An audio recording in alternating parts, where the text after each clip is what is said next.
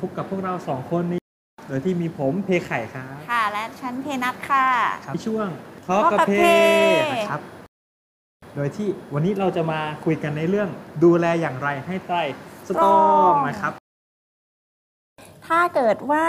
เป็นเรื่องเกี่ยวกับโรคไตเนาะไตเนี่ยก็เป็นอวัยวะหนึ่งในร่างกายที่ทุกคนน่าจะรู้จักกันดีนะคะ แต่ว่าทีนี้เนี่ยไตมีหน้าที่อะไรบ้าง มีใครรู้บ้างคะ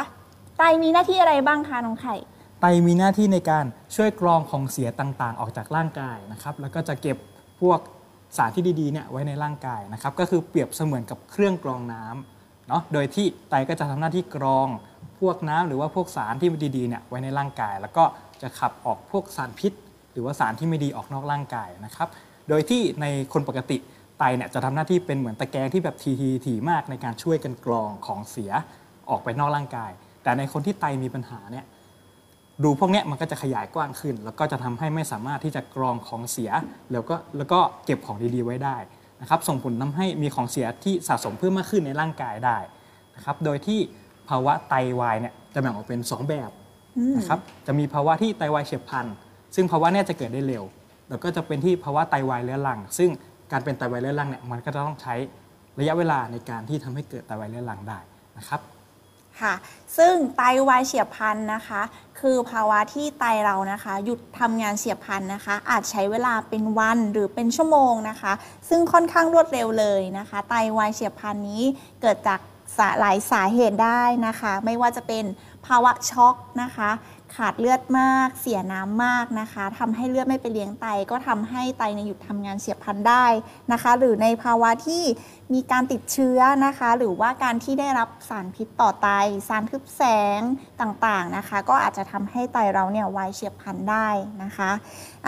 ส่วนไตวายเรื้อรังนะคะ ก็จะเกิดจากว่าเนื้อไตเนี่ยค่อยๆ ถูกทำลายนะคะ ไตค่อยๆ เสื่อมสภาพลงไปนะคะ ซึ่งสาเหตุนี้เนี่ยเกิดจากว่าเราเนี่ยเป็นโรคเรื้อรังมาก่อนนะคะอะอย่างเช่นโรคความดันสูงนะคะอะโรคเบาหวานเนาะถ้าเกิดว่าใครเนี่ยดูแลเออสุขภาพตัวเองไม่ดีเนี่ยก็จะทำให้พัฒนากลายไปเป็นโรคไตเสื่อมได้ หรือว่าจะเป็นโรค SLE นะคะ แล้วก็โรคนิ่วในไตเนี่ยก็ทำให้เกิดภาวะไตเรื้อรังได้เช่นเดียวกันค่ะ ซึ่งอาการนะคะที่เราเนี่ยสังเกตได้นะคะ ถ้าเป็นโรคไตก็คือว่าอย่างแรกเลยอะคนไข้ที่เป็นโรคไตเนี่ยจะถ้าเกิดว่าน้ำเกินในในร่างกายมากๆเนี่ยจะทำให้เรากดลงไปที่เนื้อของเราแล้วเนื้อเนี่ยมันจะบุ๋มลงไปอ่าบุ๋มเป็นยังไงคะน้องไข่ ซึ่งอาการที่พี่นัทกล่าวมาเมื่อกี้จะเป็นอาการของภาวะบวม เขาเรียกภาวะบวมน้ำอ่านะครับโดยที่ก็จะมีลักษณะตามรูปเลย ก็คือเวลากดลงไปเนี่ยผิวมันก็จะบุ๋มลงไปอืมแล้วมันก็จะไม่คืนรูปในทันที แต่ว่ามันจะค่อยๆ คืนกลับมานะครับใช่ซึ่งค่ะถ้ายิ่งกดลงไปแล้วมันบุ๋มลึก แสดงว่ายิ่งมีภาวะบวมมาก ใช่ค่ะนะครับ ซึ่งก็เกิดจากว่าไตเราเนี่ยไม่สามารถที่จะขับน้ำนะคะ ออกจากร่างกายของเราได้นะคะ หรือเราสังเกตดูถ้าเกิดเราเริ่มมีปัสสาวะออกน้อย ปัสสาวะสีขุ่น ปัสสาวะเป็นฟองอย่างเงี้ยนะคะ หรือว่ามีอาการซีดอ่อนเพลียอย่างเงี้ยก็อาจจะเป็นสัญญาณหรือว่าเป็นอาการที่เกิดภาวะไตเรื้อรังได้ ทางนี้นะคะเราก็อาจจะต้องมีการพบคุณหมอนะคะ ตรวจเลือดตรวจสุขภาพเป็นประจำนะคะ เพิ่มเติมเพื่อดูประกอบกันกับอาการด้วยเช่นเดียวกันค่ะอ่าต่อไปนะคะแล้วเราสงสัยค่ะอะไรหลายคนสงสัยเนอะว่า การดูแลไตของเราเนี่ยเราจะต้องดูแลอย่างไรให้ไตสตรองอยู่ตลอดเวลา ให้ไตของเราเนี่ยสุขภาพดีอยู่ตลอดเวลาคะเพไข่ ก็แนะนำเลยอย่างแรกนะครับ ในคนปกติที่ยังไม่มีโรคประจำตัวนะครับ ก็จะแนะนำให้ตรวจสุขภาพอย่างน้อยปีละ 1 ครั้งนะครับ เพื่อติดตามการทำงานของค่าต่างๆ เช่น ความดัน การทำงานของไตของตับ หรือว่าค่าน้ำตาลในเลือดอย่างนี้เป็นต้นนะครับ ค่ะ เพื่อที่จะถ้าเกิดรู้ตัวเร็วเราก็จะได้ทำการรักษาได้เร็ว นะครับ แล้วก็สองถ้าเกิดคนไข้ที่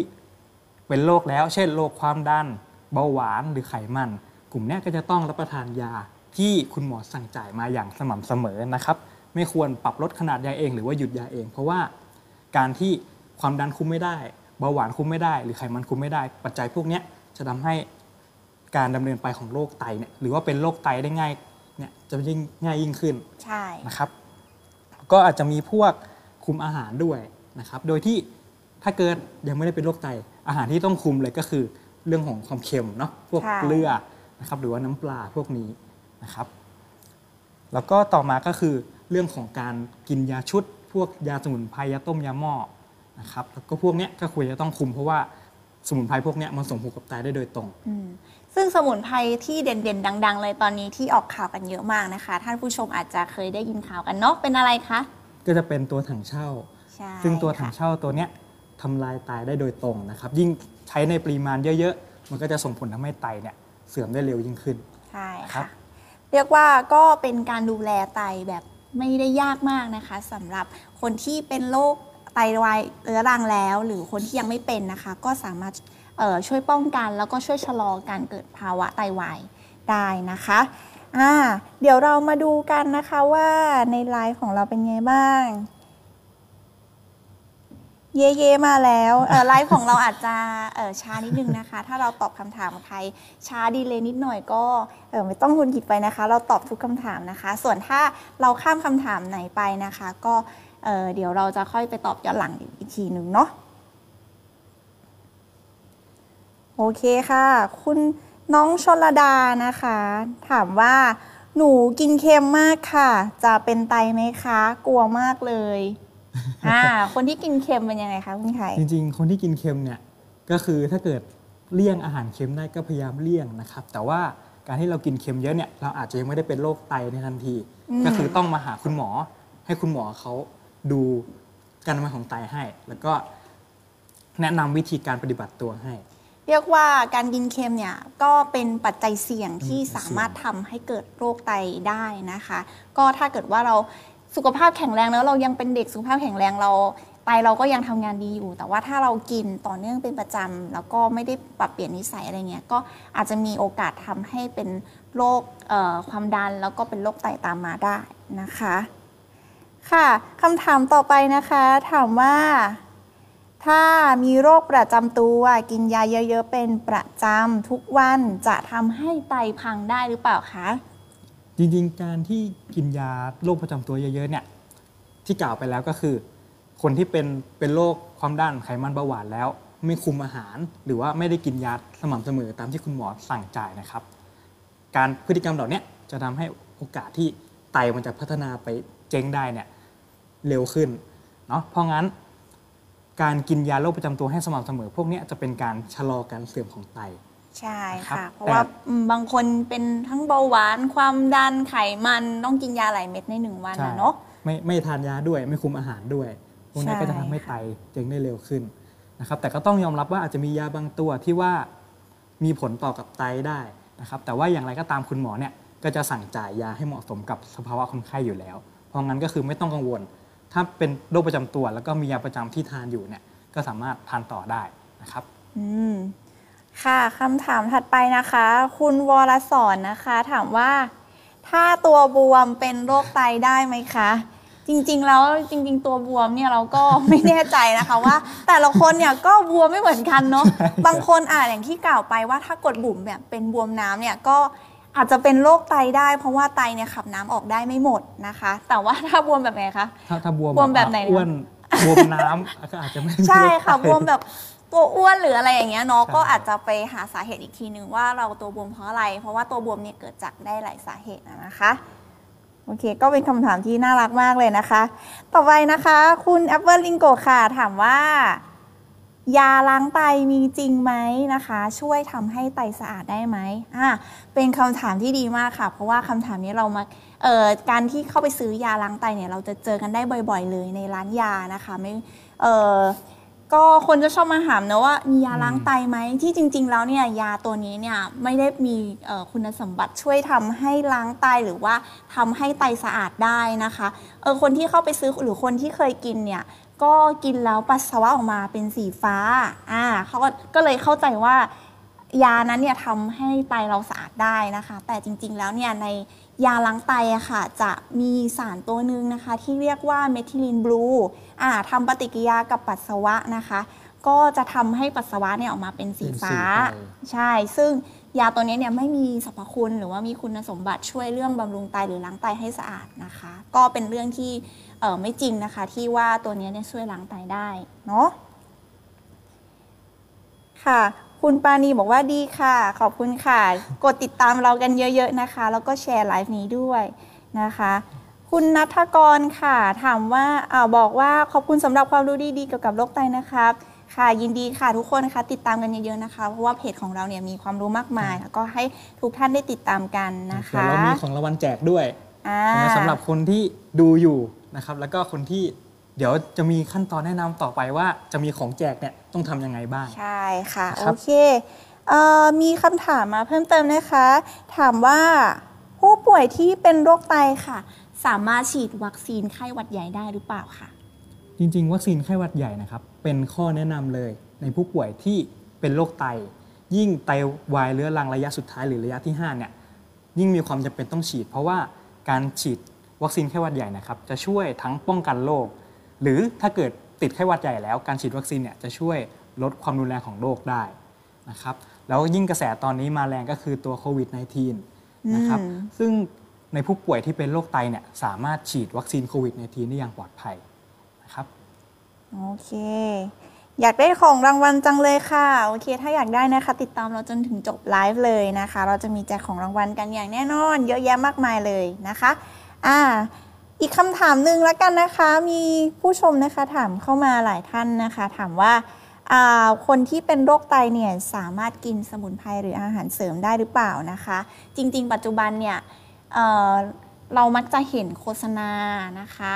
หรือว่าการวางขายเนี่ยพวกสมุนไพรหรืออาหารเสริมมากมายนะคะ ก็ จริงๆ แล้วเนี่ยถ้าเกิดว่าใครนะคะอยากที่จะรับประทานก็แนะนำว่าถ้าคนที่เป็นโรคไตอยู่แล้วอะนะคะ ต้องปรึกษาคุณหมอก่อนเนาะเพราะว่าในส่วนประกอบของสิ่งเหล่านี้เนี่ยเราไม่ไม่รู้ว่าในนั้นเนี่ยมีอะไรประกอบบ้างนะคะ แล้วสิ่งเหล่านั้นเนี่ยจะเป็นผลดีหรือเป็นผลเสียต่อโรคไตของเรานะคะ ก็แนะนำว่าถ้าท่านมีโรคประจำตัวอยู่แล้วนะคะ แนะนำว่าให้เอ่อปรึกษาคุณหมอก่อนทุกครั้งนะคะ หรือเภสัชกรเนาะ ใช่อย่าเพิ่งไปหาซื้อทานเองใช่นรับค่ะเดี๋ยวไตจะเจ๊งกัน ใช่อ่ามีคำถามอะไรเพิ่มเติมอ่าคุณประภาพันธ์ถามว่าสรุปว่าฉีดวัคซีนโควิดได้ใช่ไหมคะใช่อ่าครับอย่างนี้คนก็ที่คอนเป็นเฟิร์มโรคไตนะว่า คนที่เป็นโรคไตสามารถฉีดได้อย่างวัคซีนปลอดภัย ใช่ค่ะ โอเค จากที่ดูคำถามแล้วก็ไม่มีแล้วไม่ไม่แน่ใจว่า delay หรือเปล่านะคะ แต่ว่าไม่เป็นไรเนอะ เราจะเข้าสู่ช่วงถัดไปที่ทุกคนรอใช่คอยกันเลย ต่อไปจะเป็นช่วงแจกของรางวัลเนาะแล้วก็ใช่ค่ะวันนี้มีโปรโมชั่นพิเศษนะครับ โดยที่โปรโมชั่นอะไรคะคุณเป็นไข่โปรโมชั่นในการตรวจคัดกรองโรคไตนะครับอ่าโดยจากราคาปกติทั้งหมด 2,640 บาท ถ้าเกิดซื้อผ่านทางไลฟ์นี้นะครับ พิมพ์ผ่านทางไลฟ์นี้ได้เลยอืมนะครับ จะได้ราคาพิเศษ เหลือเพียง 1,400 บาท จากราคา 2,640 บาท เหลือ 1,400 บาท มีตรวจนะครับอะไรบ้างคะคุณไข่ โดยตรวจเนี่ยจะมีทั้งหมด 8 อย่างนะครับหนึ่งก็คือจะเป็นการตรวจร่างกายโดยทั่วไปโดยแพทย์นะครับสองการตรวจทำงานของไตนะครับสามจะเป็นการตรวจค่าความสมบูรณ์ของเม็ดเลือดนะครับสี่จะเป็นการตรวจระดับน้ำตาลในเลือด แล้วก็จะเป็นการตรวจน้ำระดับน้ำตาลในเลือดสะสมนะครับห้าจะเป็นการตรวจแร่ธาตุแล้วก็สารละลายในเลือด แล้วก็หกจะเป็นการตรวจปัสสาวะ นะครับ โดยทั้งหมดนี้จากราคาปกติ 2,640 บาท เหลือเพียง 1,400 บาทเท่านั้นอ่าถ้าซื้อผ่านทางไลฟ์นี้ ใช่ค่ะ ก็นะครับลดราคากันไปเลยนะคะ ใครสนใจนะคะก็คอมเมนต์ขอซื้อแพ็กเกจนี้กันเข้ามาได้เลยนะคะใช่เพราะว่าแพ็กเกจนี้เนี่ยก็จะเป็นการตรวจคัดกรองเบื้องต้นนะคะ เกี่ยวกับโรคไต เพราะว่าบางทีโรคไตเนี่ยอาจจะไม่ได้แสดงอาการในระยะต้นนะคะ แต่ว่าถ้าเรามีการตรวจ สุขภาพเป็นประจำทุกปีนะคะ ก็จะสามารถรู้ได้ว่าเออเรามีปัญหาหรืออะไรตรงไหนบ้าง แล้วก็จะได้แก้ปัญหา แล้วก็ชะลอการเป็นโรคไตเรื้อรังได้ถูกจุดนะคะใช่แล้วก็สำหรับคนที่ซื้อการโปรโมชั่นการตรวจคัดกรองโรคไตในวันนี้นะครับ จะต้องมาใช้สิทธิ์ภายในเดือนมีนาคมปี 64 นี้นะครับก็คือสิ้นสิ้นสุดเดือนนี้แหละครับ ใช่ค่ะเนอะแล้วก็ก็ซื้อตอนนี้ตรวจได้เลยจนถึงสิ้นเดือน ใช่ครับนะะแล้วก็วันนี้ วันนี้ทำไมคะเราไม่ได้จะมาขายของอย่างเดียว เข้าสู่เราออมีการตรวจคัดกรองโรคไตอันนี้มาแจกด้วยนะครับใช่สำหเรารับแจกด้วยค่ะแจกด้วยใช่กดหัวใจกันมาหน่อยนะคะ ถ้าใครอยากได้นะคะสำหรับสามรัวหัวท่านใจกันเท่ามานั้นเลยสามท่านเท่านั้นนะครับโดยมีกติสามกาคนบ้างยังมีกติกายังไงครับเพนัทโอ้กติกาง่ายมากนะคะ กดหัวใจกันเข้ามาก่อนเลยนะคะ ทุกคนนะคะที่ดูไลฟ์นี้นะคะ มีโอกาสได้ของแจกนี้นะคะ เพียงแค่ท่านกดไลค์กดไลค์เพจนะคะ วิชัยเวทหนองแขมก็คือเพจนี้นะคะ ที่เราไลฟ์กันอยู่นะคะเราก็แชร์ไลฟ์สดนี้นะคะ ไปหน้าเพจ Facebook ของตัวเอง หน้า Facebook ของตัวเองนะคะ กดตั้งให้เป็นสาธารณะด้วยนะคะ ให้ทุกท่านได้เห็นกันเนาะจากนั้นเนี่ยแคปหน้าจอนั้นนะคะ ส่ง inbox เข้ามาที่เพจวิชัยเวทหนองแขมนะคะว่าเราได้แชร์แล้วนะคะสามท่านแรกสามท่านแรกนะคะ รับไปเลยค่ะ แพ็กเกจตรวจคัดกรองโรคไตฟรีใช่อ่าแล้เรีวยกว่าวันนี้เนี่ยมีทั้งความรู้แล้วก็มีทั้งเอ่อสุขภาพมาแจกจ่ายกันเลยทีเดียว ใช่ แล้วก็เดี๋ยวพรุ่งนี้ก็จะประกาศเนาะว่าใครได้รางวัลบ้างผ่านทางหน้าเพจ ใช่ค่ะ พรุ่งนี้เราครัก็บจะประกาศผลกันเนาะว่ามีใครได้บ้างนะคะ ก็ติดตามกันได้ ส่วนถ้าใครไม่ได้ก็ไม่ต้องเสียใจไปนะคะ เรามีขายในราคาที่ถูกนะคะ ก็คอมเมนต์กันเข้ามาได้เลยนะคะนะครับ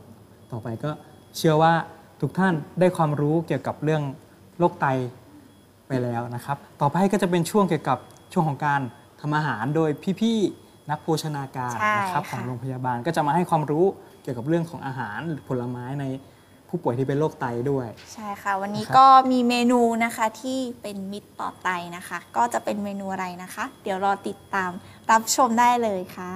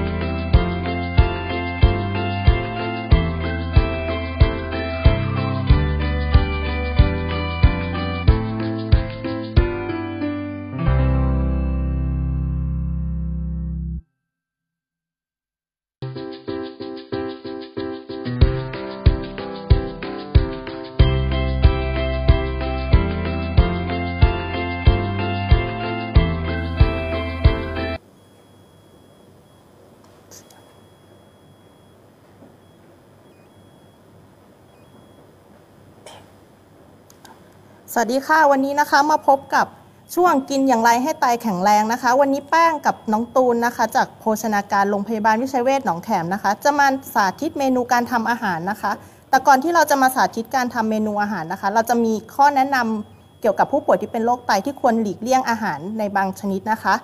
ค่ะ เริ่มกันเลยนะคะ 1. อาหารที่ผู้ป่วยโรคไตคุณควรหลีกเลี่ยงนะคะ อาหารที่มีโพแทสเซียมสูง จะพบในผักที่มีสีเข้ม พืชหัว เช่นบรอกโคลีฟักทอง แครอทผลไม้ เช่น กล้วยมะละกอสุก ทุเรียน ถ้าร่างกายได้รับโพแทสเซียมสูง เกินไปอาจส่งให้ส่งผลให้หัวใจเต้นผิดจังหวะนะคะ และอาจทำให้หัวใจหยุดเต้นได้ 2. อาหารที่มีโซเดียมสูงจะพบในเครื่องปรุงที่มีรสเค็มนะคะ รวมถึงผงชูรสและผงฟูในเบเกอรี่ ถ้าร่างกายได้รับโซเดียมมากเกินไป อาจเกิดอาการบวม และทำให้ความดันสูงขึ้น ผู้ป่วยที่เป็นโรคไตควรใช้เครื่องเทศหรือสมุนไพรในการช่วยชูรสในการปรุงอาหารนะคะ 3. อาหารที่มีฟอสฟอรัส จะพบในไข่แดง ถั่วถั่วต่างๆ เต้าหู้ ชา กาแฟ เบียร์ น้ำอัดลมที่มีสีเข้ม นมและเนยโยเกิร์ต เมื่อไตเสื่อมระดับฟอสฟอรัสที่สูงในเลือดอาจทำให้เกิดอาการคันตามผิวหนัง กระดูกบางและเปราะหลอดเลือดก็จะแข็งตัวนะคะ นอกจากนี้นะคะ อาหารที่ควรหลีกเลี่ยงอะค่ะ ก็จะมีกะทิไขมันสัตว์ อาหารที่มีคอเลสเตอรอลสูง อาหารแปรรูปต่างๆนะคะ แล้วก็อาหารหมักดองด้วยนะคะ ต่อจากนี้นะคะก็จะมาพบกับ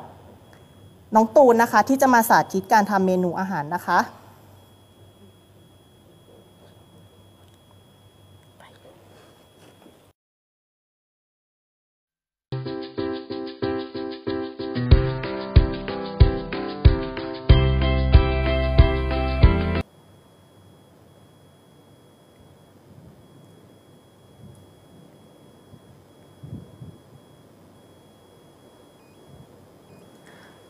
วันนี้นะคะ เมนูที่เราจะทำนะคะ เป็นลาบไข่ขาวค่ะ เอาไข่ขาวไปกดให้เป็นดอกนะคะ แล้วนำไปทอดนะคะ ที่เราเลือกไข่ขาวเป็นวัตถุดิบหลัก เพราะว่าไข่ขาวช่วยอาการลดบวมค่ะ และเป็นแหล่งที่มีฟอสฟอรัสต่ำและเป็นแหล่งโปรตีนที่มีไขมันต่ำด้วยนะคะ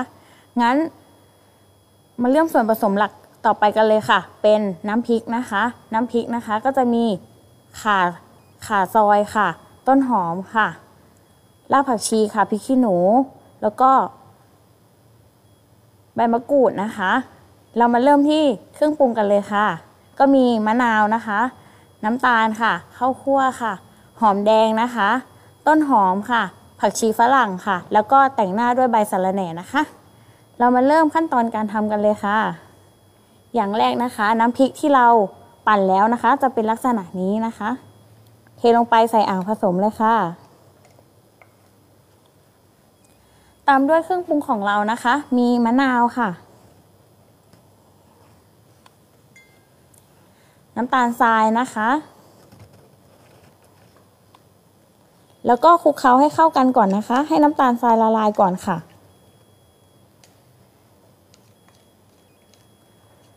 หลังจากนั้นใส่ข้าวคั่วนะคะ ตามด้วยหอมแดงค่ะ แล้วก็ต้นหอมนะคะ แล้วก็ผักชีฝรั่งค่ะ แล้วก็วัตถุดิบหลักของเรานะคะก็คือไข่ขาวค่ะ หลังจากนั้นคลุกเคล้าให้เข้ากันนะคะ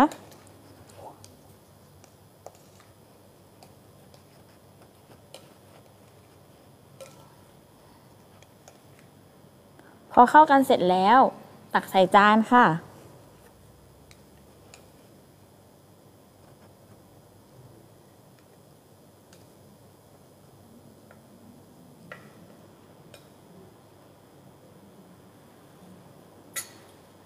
ตกแต่งหน้าด้วยใบสะระแหน่นะคะ